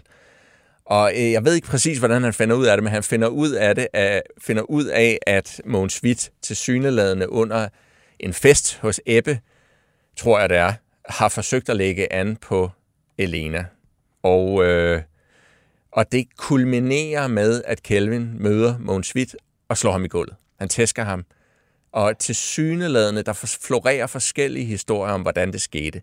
Men den historie, der florerer i familien Lindemann, det er, at Kelvin møder Mogens, Mogens Witt i en sporvogn på Kongens Nytorv, og så kommer det til håndgemæng, og Kelvin slår Mogens ned. Tak skal du have. Og det, øh, han, det fører til, at øh, Mogens Witt og Ebbe Rode må aflyse en øh, turné i hele landet, fordi øh, det, blå, det, blå, det blå øje er simpelthen så stort, at det, det, det er nærmest komisk.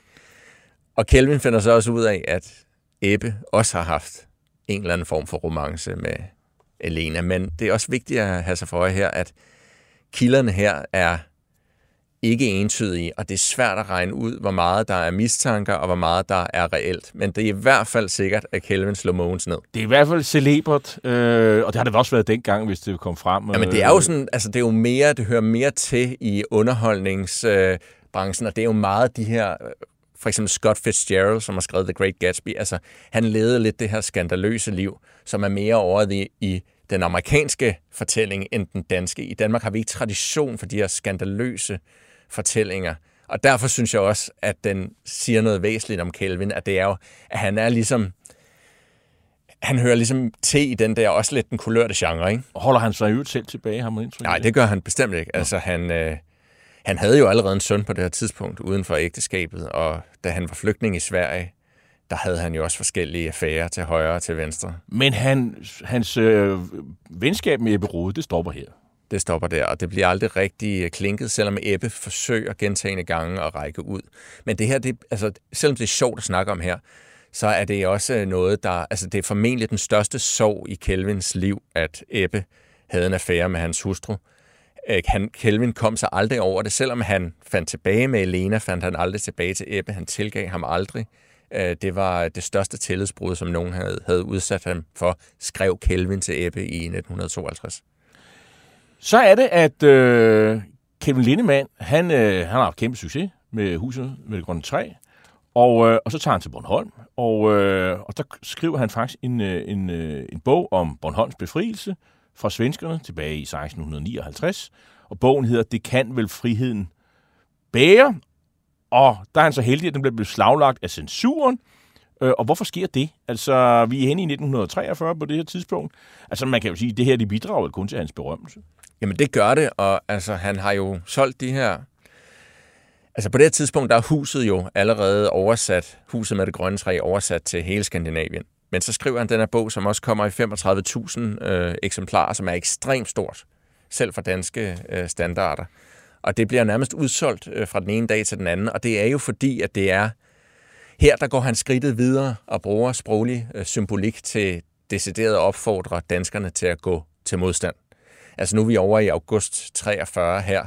Folk er... er trætte af tilstandene i Danmark. Øh, nu må der snart ske noget, og, og der er Kelvin i perfekt samklam med, med ungdommen og med modstandsviljen i befolkningen. Og hans bog udkommer jo øh, jeg tror det er samme dag, som øh, augustoprøret også øh, bryder ud, og, øh, og det fører jo til samarbejdspolitikens fald. Så jeg tror, øh, jeg tror aldrig en roman har følt det så aktuel i forhold til, hvad der ellers måtte røre sig i samfundet, som, som den bog gjorde. Han har ramt det på lige et ret tidspunkt. Det må man sige. Og samtidig har han jo faktisk, han har jo skrevet bogen i et år inden, han har jo været forud for sin tid, i og med at han har forudsagt, at der i den danske folkesjæl har rørt sig noget, der har brug for at komme til udtryk en modstandsvilje. Fordi det har han jo allerede følt et år inden. Men der timer han altså bogen til at udkomme præcis, som utilfredsheden bryder ud. Det synes jeg er virkelig godt og bog, interessant. Og bogen handler jo simpelthen om, at øh, på det her tidspunkt i 1658, der er Bornholm jo øh, ligesom Skåne i øvrigt, det er jo blevet en del af Sverige, og så gør Bornholmer oprør mod den øh, svenske garnison øh, på det her tidspunkt. Øh, det er simpelthen det, øh, der, der sker. Og deri ligger der også sådan en, en opfordring til øh, danskere i, på det her tidspunkt 1943 at gøre det samme ja, og de første to linjer øh, er jo, i morgengryet blev der kun kæmpet øh, et par timer, for dem, man havde besluttet at råde for landet, øh, valgte øh, ikke at gøre modstand, eller et eller andet. Altså, det, det, det, kan jo, det er jo bare en analogi over, hvad der skete den 9. Øh, april 1940.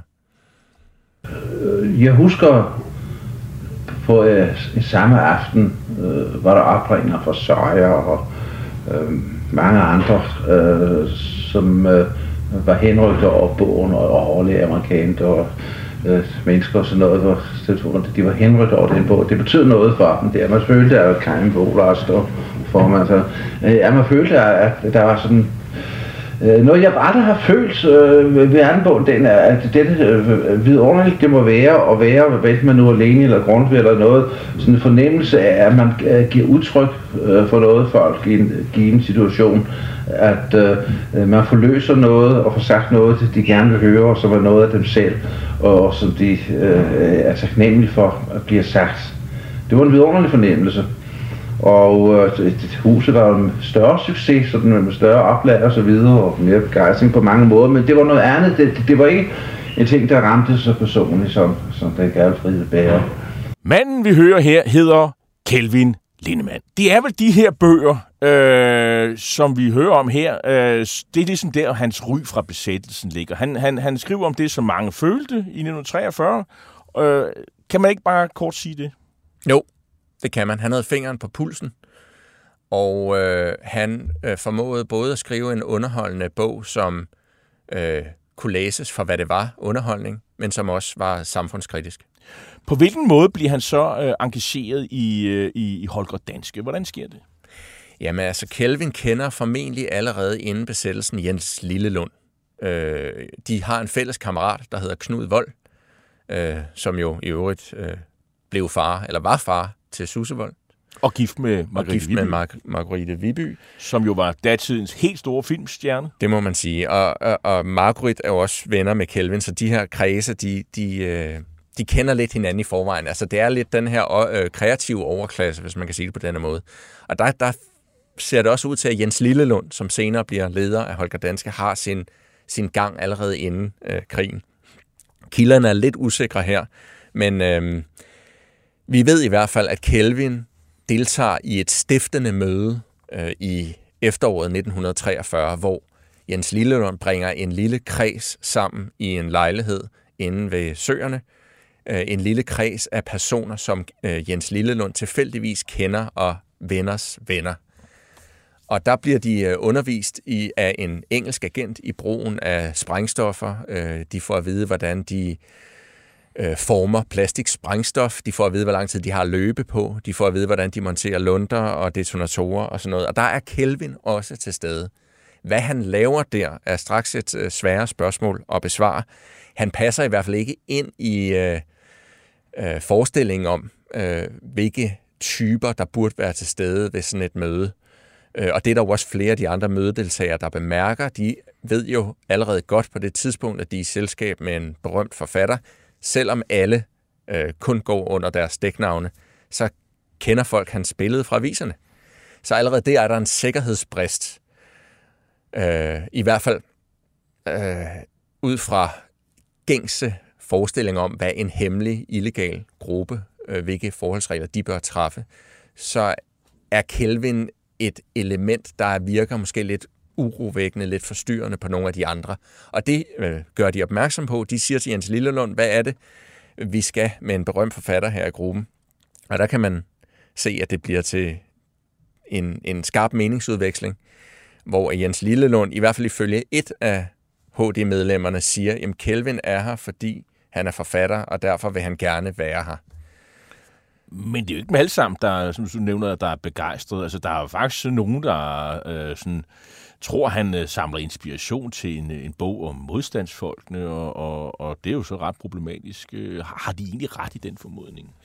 Jamen, man kan sige, det er jo kun problematisk, hvis øh, han, Kelvin, vil offentliggøre noget, der kan være farligt. Mm. Øh, jeg ved ikke, om de har noget øh, i den formodning, fordi... Eller, lad mig svare øh, på en anden måde. Jo, de har 100% noget i den formodning.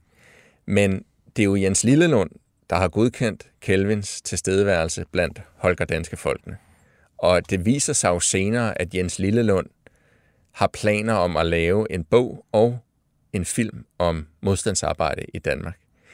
Planerne bliver droppet, så den historie er ikke med i den etablerede overlevering om Holger Danske. Men hvis man går direkte til de oprindelige kilder, så er det sikkert og vist, at Jens Lindelund havde de her planer, og der kan Kelvin jo have spillet en rolle.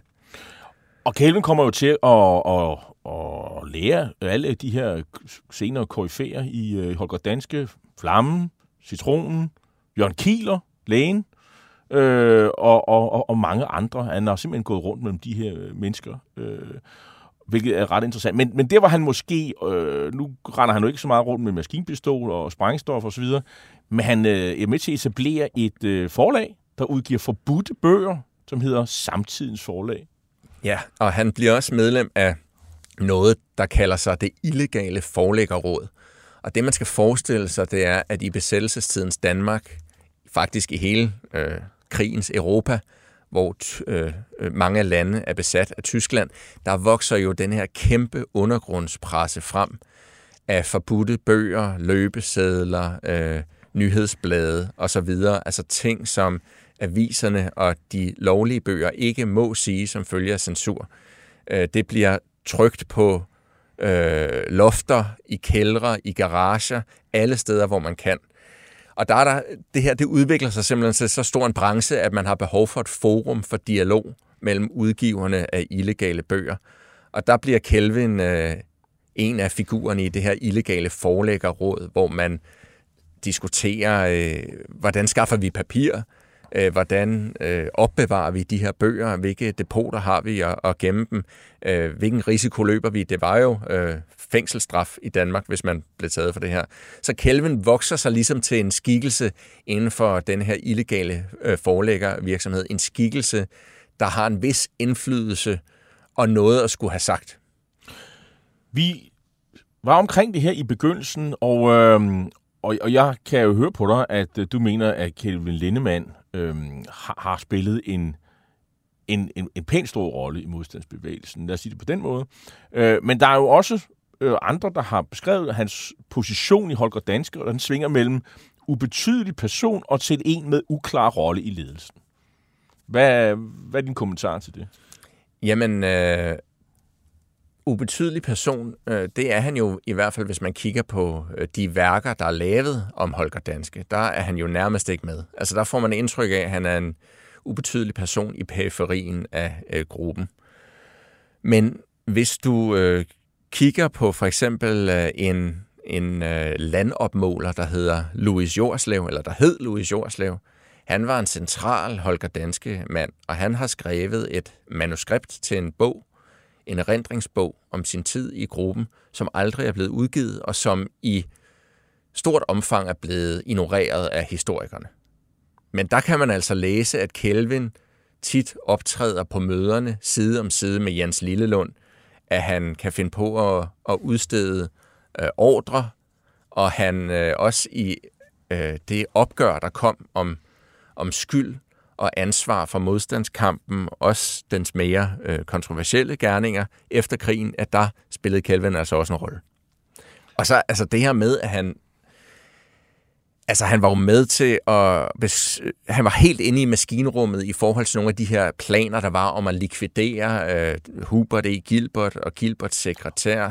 Og det kommer vi til. Det ved jeg, vi gør. Men bare for at sige, det passer jo ind i mit svar her, nemlig hvorfor øh, er det, at han ikke var en ubetydelig person. Det er, fordi man hele tiden kan spore ham til nogle ekstremt interessante beslutningsprocesser. Det, hvor man helt sikkert kan, kan se, at, øh, at Kelvin Lindemann har spillet en rolle, det er i hvert fald, og som indiskutabelt, det er, at han har deltaget i at smule jøderne over, over, over Sverige. Og, og, og hvor, hvor har han bidraget med det? Det er vel, øh, kunne man måske sige, var hans største konkrete aktiv bidrag under besættelsen. Øh, og der var, han gjorde det forbandet godt, som det blev sagt. Ja, det var Ole Lipmann, der sagde det. Den senere SOE-chef i Danmark. Øh, så, det, øh, så han har i hvert fald været imponeret. Hvad, hvad gjorde han konkret? Jamen, Kelvin øh, gik sammen med Knud Vold, som var øh, også var øh, købmand. Øh, og Knud havde et sommerhus sammen med Margaret Viby, hans hustru, oppe ved Smidstrup Strand i Nordsjælland. Og øh, der var øh, et lille værelse, som i øvrigt var øh, Susse Volds pigeværelse, og der var en lem, man kunne åbne, og hernede, der skjulte de, i det rum, der var under lemmen, der skjulte de øh, 8-10 jøder ad gangen. Og der var op, øh, rollefordelingen ligesom den, at øh, Knud øh, lagde øh, øh husly til, mens de ventede på øh, transporten. Fiskerbåden skulle ankomme og sejle dem til Høgernes i Sverige. Kelvin sørgede for øh, det logistiske i forbindelse med at få øh, flygtningene fra København til Nordsjælland. Han var også mellemmand, mellemmand når øh, jøderne betalte fiskerne for overfarten. Det er også her omkring, han begynder sådan at blive lidt blodtørstig, og hvad han øh, en hjælper øh, henrettet, som han hævder kræver overpriser af flygtninge over, over Øresund. Øh, det er en herre, der hedder Lindholm Levi. Øh, hvad, hvad, hvad handler den historie om? Jamen, Lindholm Levi er en meget, meget endnu, vil jeg sige, endnu en gådefuld person, som krydser Kelvins øh, veje. Og hvis der skulle være nogle efterkommere af Levi, der hører det her, så vil jeg meget gerne høre fra dem, fordi hans skæbne er simpelthen så uforudsigelig og fascinerende, at, øh, at jeg gerne vil vide, hvordan det gik ham sidenhen. Men det, der er øh, med det, det er, at Kelvin i oktober 43 deltog i et hemmeligt øh, møde inde på Rigspolitiets visumkontor sammen med Jens Lillelund og Wilhelm Leifer, som var lederen af visumkontoret. De snakkede om, hvordan skal vi få flest mulige flygtninge i sikkerhed. Og der kom de til at tale om Levi, som var øh, en lige så sammensat og blandet natur, som Kelvin var. Han var halv jødisk afstamning, Levi. Hans far var øh, en jødisk øh, landsretssagfører, som i øvrigt var dømt for øh, bedrageri. Og når jeg nævner det her her, så er det fordi, at øh, det øh, har relevans for de beskyldninger, som også Levi selv øh, øh, som kom til at forfølge ham, nemlig at han skulle have fubbet andre jødiske flygtninge for store summer under oktober 43 under påskud af at ville hjælpe dem. Og der øh, deltager, der drøfter de Kelvin, Leifer, Lillelund, hvad skal vi gøre med den her mand, som hævder at hjælpe flygtningene, men som måske, øh, altså som vi ikke aner, hvor vi har. Og der beslutter de sig rent faktisk for, at han bliver nødt til at blive likvideret. Men det sker så aldrig. Og jeg ved ikke, om vi har tid til lige at komme ind på det. Men øh, de beslutter i hvert fald for, at det, det må vi droppe. Ja, det er bare en af mange forviklinger, der er mellem Kelvin og, og Levi. En af de ting, som vi øh, i hvert fald skal nå at, at tale om, det er likvideringen øh, af Hubert Gilbert øh, og øh, likvideringsforsøgene på Seibold og Elisabeth Lorentzen. Hvad handler det om? Fordi det er jo netop præcis det, som blandt andet har været omtalt i, i Flammen og Citronen og mange andre bøger og film. Kan man kort, er det muligt at skitsere, hvad det egentlig handler om, og hvad er egentlig Kelvins rolle i alt det? Hvis jeg skal øh, skære det ind til, til benet, så handler det jo om, at øh, Kelvin, men mest af alt Wilhelm Leifer, øh, opfatter Gilbert som muligvis den største hemmelighed inden for tysk spionage i Skandinavien. Man mistænker ham for at stå i forbindelse med Gestapo, Sikkerhedsdienst, SS, Abwehr, alle de øh, farligste og mest berygtede spionage- og efterretningsorganisationer mistænker man Gilbert for at være involveret i. Og vi skal lige øh, have på plads, hvem er Hubert Gilbert? Jamen, Hubert E. Gilbert kom til Danmark i 1935 og hævdede at være forfulgt af myndighederne øh, det nye system, altså nazisterne, i sit hjemland. Og øh, han øh, slog sig ned i Danmark som redaktør, øh, leder af et nyhedsbyrå, men der opstod så mistanke, både før, både, øh, før og især efter øh, besættelsen, om at han også øh, reelt var spion for det tyske styre i Danmark. Og der har jeg så øh, indevendt al den litteratur og de kilder, jeg kunne finde om Gilbert, og der øh, mener jeg i al beskedenhed at kunne sige, at jeg øh, som den første, tror jeg, har fået hul på de tyske øh, arkiver om Gilbert, fordi øh, jeg har på et tidspunkt blev jeg nærmest besat af at opklare, hvad var egentlig rigtigt? Var det rigtigt, at han var den her store tyske spion, eller var han bare en fredelig journalist, som nogle danskere mente efter krigen? Og der har jeg i hvert fald fået hul på det tyske udenrigsministerium og propagandaministeriet, og der kan jeg se, at Himmler, selveste Himmler, øverste chef for Gestapo og Sicherheitsdienst, i december 1937 deltager i et møde i Berlin om Gilbert og hvad man skal bruge Gilbert til i Danmark. Og der kan jeg se, at øh, Himmler han øh, opgiver alle de forbehold, man måtte have over for Gilbert. Det er sådan, at man tidligere, der havde man anset Gilbert for at være en fjende af det nazistiske, nazistiske system. Men i december 1937 beslutter Himmler, at man ikke længere har nogen forbehold mod at bruge Gilbert som øh, en central person i den tyske, øh, den tyske propaganda, den tyske rigspropaganda i, i Danmark. Og det synes jeg bare er meget, meget interessant, fordi det er første gang i mange år, at vi får konkret nyt fra tysk side om synet på Gilbert og hans rolle. Og Hubert Gilbert er leder af et tysk telegrambyrå i Danmark. Og, øh, og, og det lyder som om, du siger, at jamen, han var agent. Og, øh, men andre mener jo, at Wilhelm Leifer, som jo er leder af det her paskontor, der udsteder visum frem og tilbage hen over Øresund. Øh, han, Gilbert har noget på Leifer, så Leifer ønsker at få Gilbert ryddet af vejen. Øh, det er det, i hvert fald det, der øh, Leifer bliver øh, kritiseret for, eller bliver anklaget for efter krigen. Øh, og i øvrigt så øh, hans kone Elisabeth Lorentzen forsøges også likvideret. Det er jo et... Øh, hans sekretær. At hans sekretær. Det er jo et citronen, der, der forsøger at slå hende ihjel, men det sker faktisk ikke. Og så er der så øh, Seibold, som øh, Flammen forsøger at... Ja og, og, og, og, og, og, og likvidere, og det går så galt. Ja, og grunden til, at jeg medtager det her i min bog og skildrer det så udførligt, det er jo fordi, at øh, det er jo mindre kendt i dag, at Kelvin også var viklet ind i Gilbert og hans øh, økonomiske forhold. Altså Gilbert havde jo planer om at udgive huset med det grønne træ øh, til tysk, øh, og det skulle ske i gigantiske oplag. Øh, og Kelvin havde godkendt den her plan allerede i 42. Så Kelvin og Gilbert kendte jo hinanden. Øh, dem, som har øh, læst øh, den kritiske litteratur og forskning, der ellers er øh, lavet omkring Gilbert, de vil vide, at Leifer også havde økonomisk samarbejde øh, med Gilbert. Og det er jo vigtigt at forstå de her øh, øh, forhold, fordi efter krigen, der blev både Leifer, øh, men også i mindre grad Kelvin, beskyldt for at skyde Gilbert og hans sekretær af private grunde. Altså, at Gilbert angiveligt lå inde med belastende viden om især Leifer, som ikke kunne tåle offentlighedens øh, lys efter krigen. Det skulle have været motivet for, at øh, Leifer fik Holger Danske til at slå Gilbert ihjel. Sådan lød teorien i hvert fald. Og der mener jeg jo så, at jeg kan føje nogle vigtige nye øh, nuancer til det her billede. Og, øh, og det betyder jo så, at, øh, at altså, der blev rejst de der anklager. Det er ikke Kelvin, der blev anklaget. Det er faktisk Wilhelm Leifer. Øh, men han blev frikendt efter krigen. Øh, han blev ikke frikendt. Han, øh, jeg, som jeg husker det lige nu, så anklagemyndigheden øh, bliver tvunget til at droppe tiltalen. Tiltalfrafald. Og det er, fordi modstandsbevægelsen øh, påtog sig ansvaret. Og efter den aftale, der blev indgået efter krigen mellem modstandsbevægelsen og politikerne, der måtte modstandsbevægelsens likvideringer ikke efterforskes. Aha.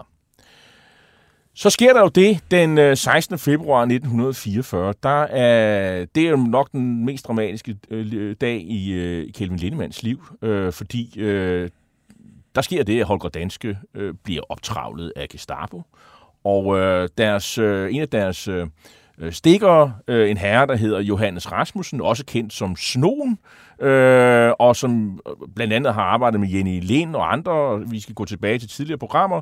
Johannes Rasmussen er en ret kendt øh, øh, øh, stikker, også i, i litteraturen. Øh, men øh, han har også et alias, han hedder Jan Møller, og øh, han forsøger at arrestere Kelvin, og det sker øh, inde ved Kongens Nytorv.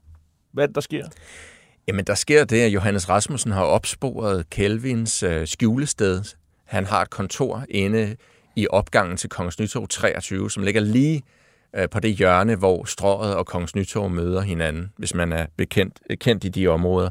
Og der er op på første sal, øh, via en trappeopgang for Kongens Nytorv, der har Knud Vold et kontor, som han bruger til erhvervsformål, men det tjener også et, nogle illegale formål. Og Johannes Rasmussen, som han jo hedder i virkeligheden, Jan Møller, øh, øh, Snoen, han finder frem til det her skjulested, og han møder Kelvin, og forsøger faktisk at anholde Kelvin, men det lykkes Kelvin at øh, overmande øh, Johannes og flygte ned ad trappen. Men undervejs, der øh, skyder Johannes efter Kelvin og rammer ikke. Men det besejler så hans skæbne, Johannes, øh, efter krigen. Men det lykkedes altså Kelvin at undslippe.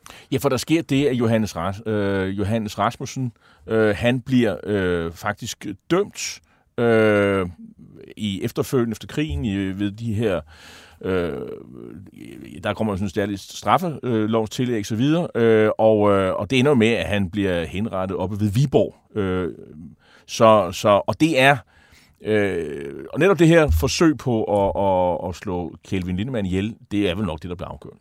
Det er det, der bliver afgørende. Det kan man læse, når man læser dommen. Altså den måde, anklagemyndigheden grundigt dissekerer det her anholdelsesforsøg, og den måde, øh, Kelvin snubler ned ad trappen, og øh, de øh, går meget op i, hvor, hvor lyst var der, hvor mørkt var der. Altså, de forsøger virkelig at sandsynliggøre, at Johannes har skudt for at dræbe.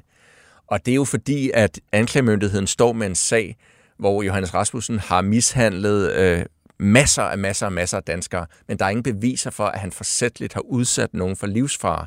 Så hvis man vil den her mand dømt ud fra lovens strengeste straf, så øh, var et drabsforsøg mod Calvin Lindemann øh, en vigtig ting at kunne bevise. Calvin Lindemann øh, flygter til Sverige den øh, 25. Øh, februar 1944, og, og man, han lever jo ikke sådan øh, den øh, sådan en, en, en, øh, en, en trøstesløs flygtningetilværelse. Han har, han har penge med, og de kender ham i Sverige, og, og han installerer sig i, i Stockholm, og der bor mange andre danske flygtninge. Du har beskrevet øh, øh stemningen som sådan øh, Nordens Casablanca, det vrimler med spioner fra alle mulige lande, og herunder Tyskland osv. Øh, der er, det er sådan ret fine forhold i virkeligheden, og er det udramatisk, den måde han flytter og flygter på i øvrigt over, over, over, over, over Øresund, eller hvordan? hvordan altså, jeg tror, at selve flugten øh, er relativt udramatisk egentlig. Jeg har overraskende få oplysninger over, hvordan han egentlig kom over. Men jeg ved, det foregik om eftermiddagen den 25. februar 1944 med dammskib. Det er stort set det, jeg ved. Øh, men derfra, fra han går i land til, i Malmø, til øh, han, ja, jeg skal lige sige, forlader øh, Sverige igen, der øh, er der virkelig drama på, øh, nærmest fra, fra den ene øh, ende til den anden. Altså, der var jo virkelig mange intriger i det her danske flygtningemiljø. Der var jo både kommunister og liberale og øh, meget, meget stærke nationalister som Kelvin. Altså, der var politiske divergenser.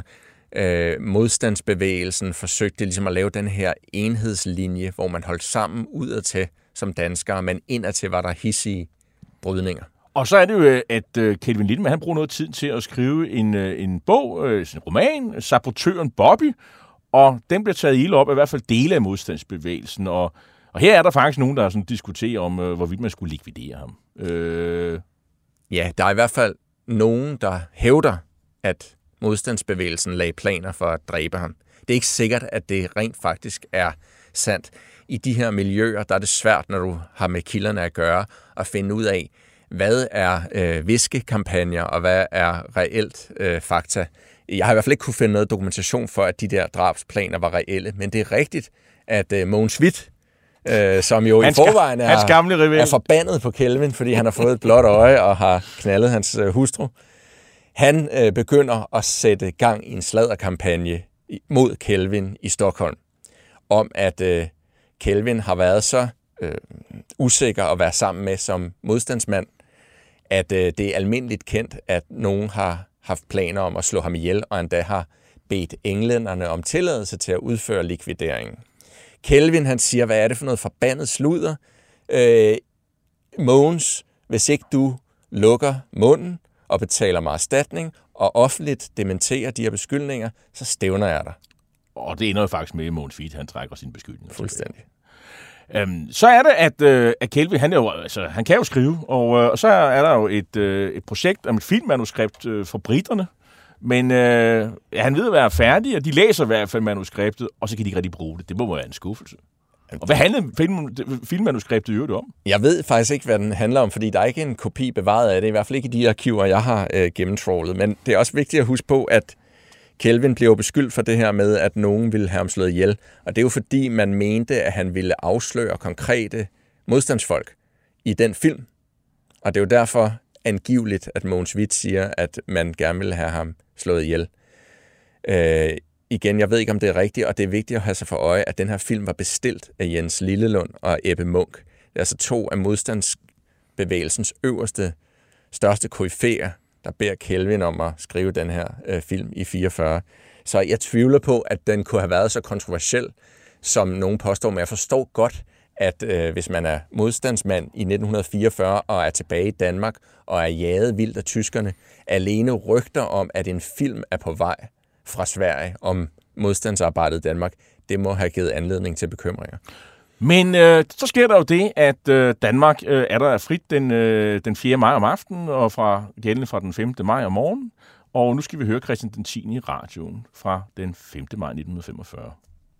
Danske mænd og kvinder, den tyske besættelses tunge år er hævet, og med dyb taknemmelighed og glæde hilser vi i dag vores befriere, de allierede magter.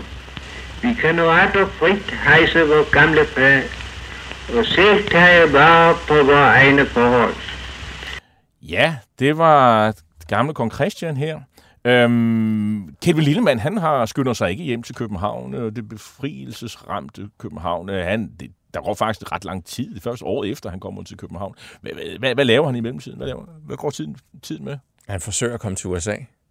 Han, øh, han har jo studeret lidt Karen Bliksens karriere, og øh, han kan godt se, at hun ligesom har formået at få hul til det her angelsaksiske marked, og det, det er stadigvæk der, Kelvin mangler for succes. Øh, men efter krigen, der var det meget, meget svært at få visum til USA. Der var rigtig mange, der ville væk fra Europa af indlysende grunde. Øh, den europæiske kulturs hovedsteder lå i ruiner, og Kelvin så klart, at fremtiden ligesom lå derovre. Så han bliver i Stockholm. Han ønsker ikke at komme hjem øh, heller og forsone med sin kone. Altså han er stadig bitter over, at konen har haft den her affære med, med Mogens Witt.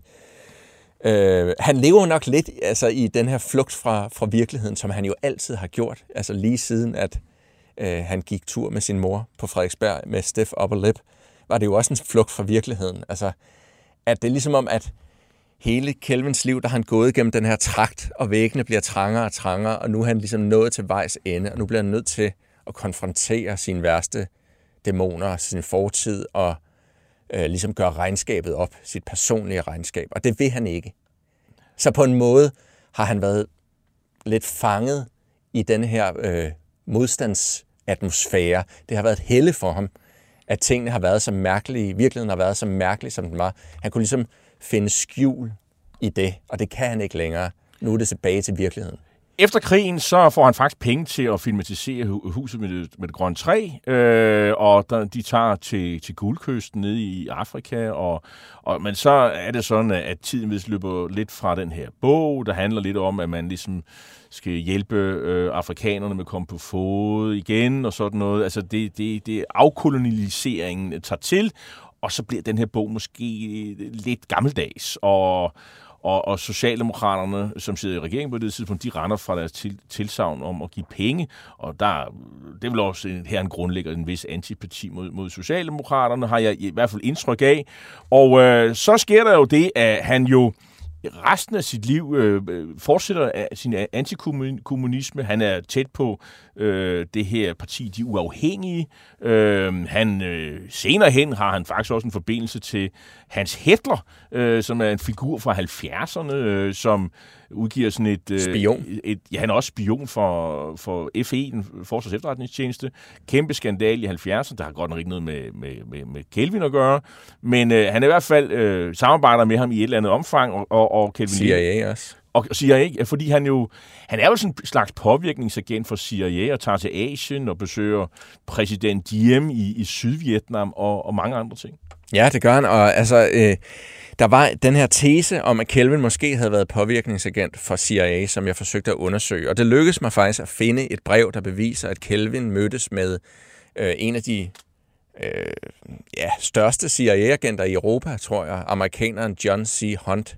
Og Hunt var øh, påvirkningsagent. Han stod i spidsen for en gigantisk påvirkningsvirksomhed, som havde det formål at forhindre de europæiske befolkninger i at blive kommunister.